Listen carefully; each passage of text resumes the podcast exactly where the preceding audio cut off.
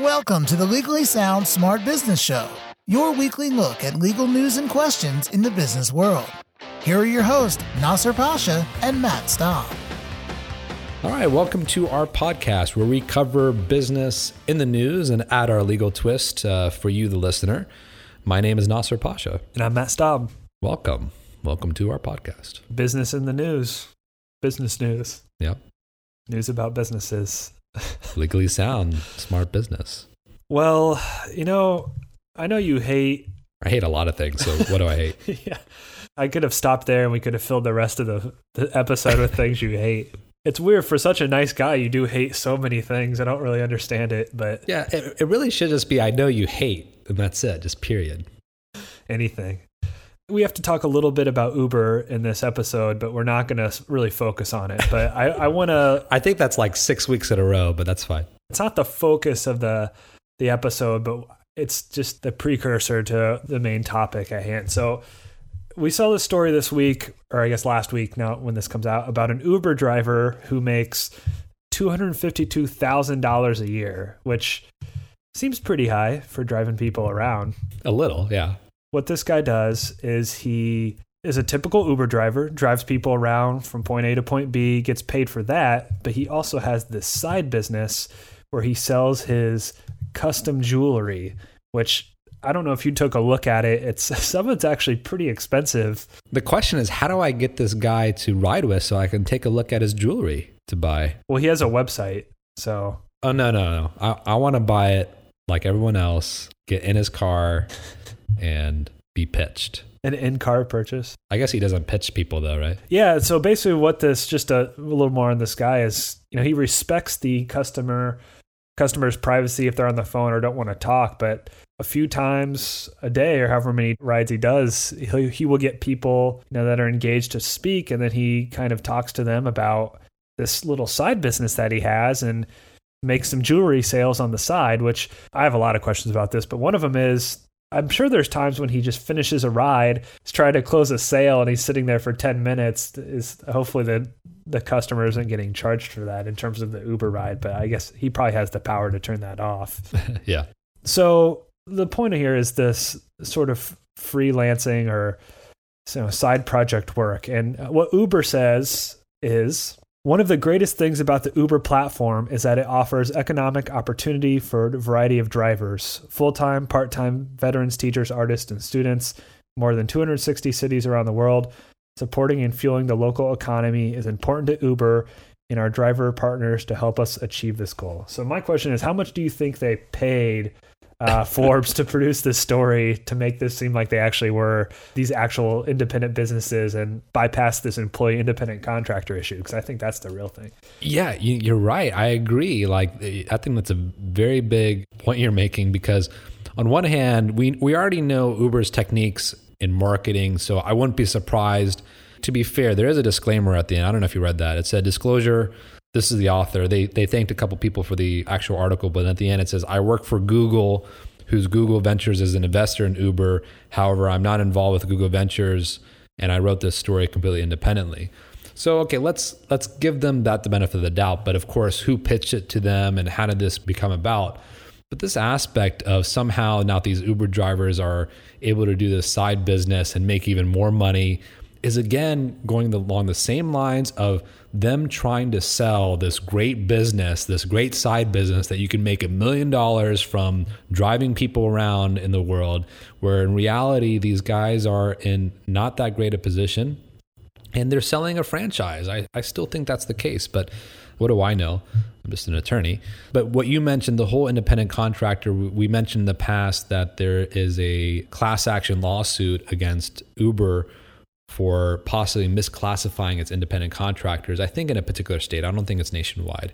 There's been a few similar lawsuits, but this goes to along the lines of an independent contractor status. If they are able to operate a second business pretty freely and independently, it's more likely that they're an independent contractor. But as you guys may have known from me, I, I don't think they're misclassified personally. I think they're doing other things that are not necessarily kosher. I knew I would bait you into that long. the long, uh, yeah, rant. Yeah. Well, like you said, I I do hate. Period. And just so yeah, and just let you know, I I did find the site. So he's got a necklace. There's one necklace on there. It's ninety eight hundred dollars. So just under ten grand. How many Uber rides do I get with that though? I don't know. It's a good question. He's got a ring for forty eight hundred bucks. I don't know. Anyway, so I can't find the exact numbers, but he made significantly more in his jewelry selling business than he did actually driving. I mean, the predominant business is his jewelry one, and the Uber is more of a side business, but he wouldn't have one without the other. So it's interesting. But the whole point I wanted to get to this was the idea of freelancing in general. And I know we've been big advocates of finding people to do side projects if, if we need something done. Yeah. No, absolutely. I mean, freelancing and independent contractors and working virtually and remotely. I mean, this is a great time for that kind of development. But what if one of your employees wants to do that? That's the real question. Exactly. That's what we're, we're getting to here is if you're an employee and you're working your typical 40 hours a week full time, can you then go do other jobs, you know, or other or moonlight or whatever you want to do or side projects in your spare time? Uh, it deals with a couple things. One, you know, if, if it's going to interfere with your main job, you know, you're not going to be able to do that. I guess it all depends on what their employment agreement says, but typically, if it's affecting their main job, like Michael Scott when he was doing his uh, telemarketing telemarketing thing, and he was falling asleep and all stuff like that. That's a perfect example. So that's an issue. But another big thing, and this this is all just be obvious things, is if it competes with your current employer, then that's another issue as well. And you know, people might kind of say, "Oh, this definitely isn't competing," but I think there's more times than people realize that the work they're actually doing is competing with their main employer and they don't realize it you know right away yeah those are some interesting points because in most states there's this whether you have a contract or not there's a duty of loyalty to your employer that isn't quite the same as a non-compete but at the same time like if, if one hand you're working for an employee employer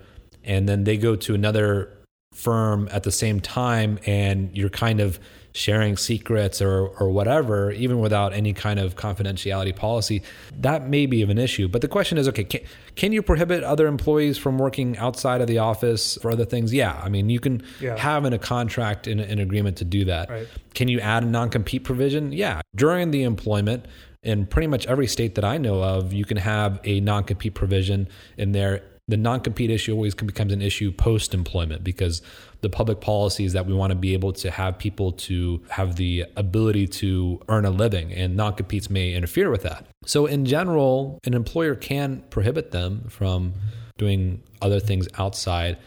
But I do want to add a caveat that there is some limitations and it can be very very subtle and i'm i'm reluctant to even just mention this because it may complex things a little bit more but there is a law for example in california and in a, a few other states that prohibits discrimination against any employees for lawful activity outside the work time so this law, particularly in California, has been narrowed and construed to not give an additional rights that hasn't been laid out before.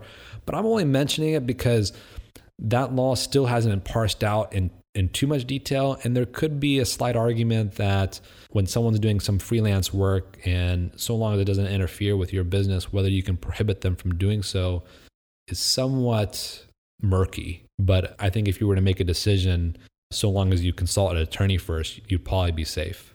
Well, yeah, let's flip this to the employer's perspective.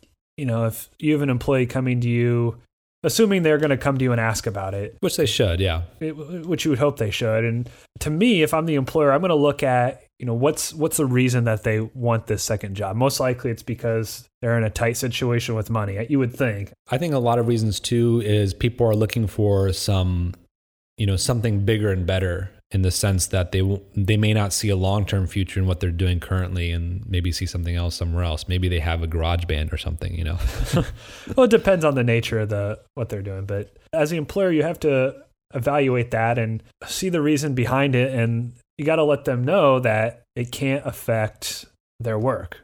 Not just in obviously showing up to your normal work hours that's a given but you know you can't let late hours on another job you show up to work and you're tired or even if it's 10 minutes a day you're doing some work for your the side project you're doing while you're on the clock with your main employer that's obviously not gonna not gonna cut it Yeah. Quality, of course. And I wouldn't want an employee that's working full time doing other things. Because in general i think most people i mean I, I, work more than 40 hours a week definitely and i think most people can work more than 40 hours a week and be functioning. But if i'm paying an employee i want those 40 hours to be the best 40 hours of the week. And if they're spreading their time then it's not going to be from my humble opinion. So from an employer's perspective i'd be cautious. But i can see i mean it, it kind of depends upon like like you said i mean it depends upon what the job is you know? I mean if they're answering phones they just need to be very lively and there's a difference between being good at one job or being mediocre or average at two different things. And i feel like that's what you might get into at times if you're not allocating your full efforts towards one instead of splitting things up amongst two. It's even if you think you're doing well the, i think the main job is going to suffer a little at least a little bit but maybe not. Yeah you work more than 40 hours a week so it's probably 240 hours a week. I know it's like 41 that's what i meant by that. I work one hour on saturday because i start thinking about or on sunday because i start thinking about what i'm going to be doing that week and it takes me about an hour so 41 well, there you go. All right. You really baited me on that uber topic I really do think this is all a ploy by Uber to make it look more favorable for them. And obviously, we've talked about a bunch. There's this big lawsuit that's going on with Uber in terms of whether their drivers are employees or not. So, yeah. On their website, it talks about how much an average or the median Uber driver made it was like 90 grand for a year and that but that was for like New York City. No, I think it was even more than that frankly, but nonetheless it was pretty high up there. Yeah. So like I, where's this driver? I, I don't even know if he's in New York, but it just makes me laugh that okay, he made $252,000 a year.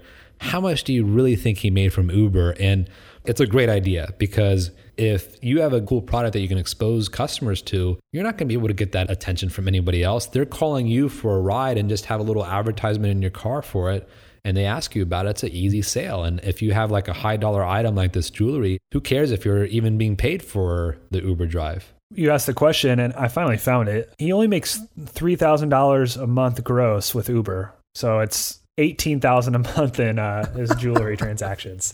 Uber is his main job because he's you know getting the customers through there but in terms of like what's really the the meat and what he's doing is selling the jewelry you know that's the real story here he makes 36k a year and if he wasn't selling jewelry would he even be able to meet minimum wage if this was full time for him I say more than full time because I mean even just waiting and then because you also keep in mind the cost on the car, the gas. You know how expensive gas is these days. Yeah, well that's the thing. That's three grand gross. So you have gas, which driving around. I think you missed my joke because gas isn't that expensive right now. Oh, because oil prices and actually it is pretty cheap. I, in the oh, you'll appreciate this. You're Midwest when I was back there in December. It was like a dollar. I saw somewhere like a dollar seventy something a gallon, which is insane.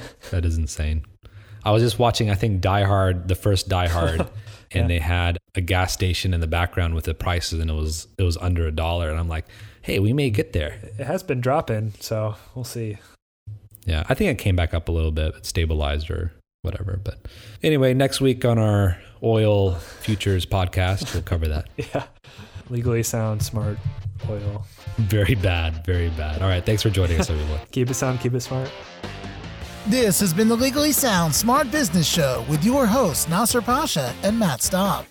The Legally Sound Smart Business Show is your weekly look at legal news and questions in the business world.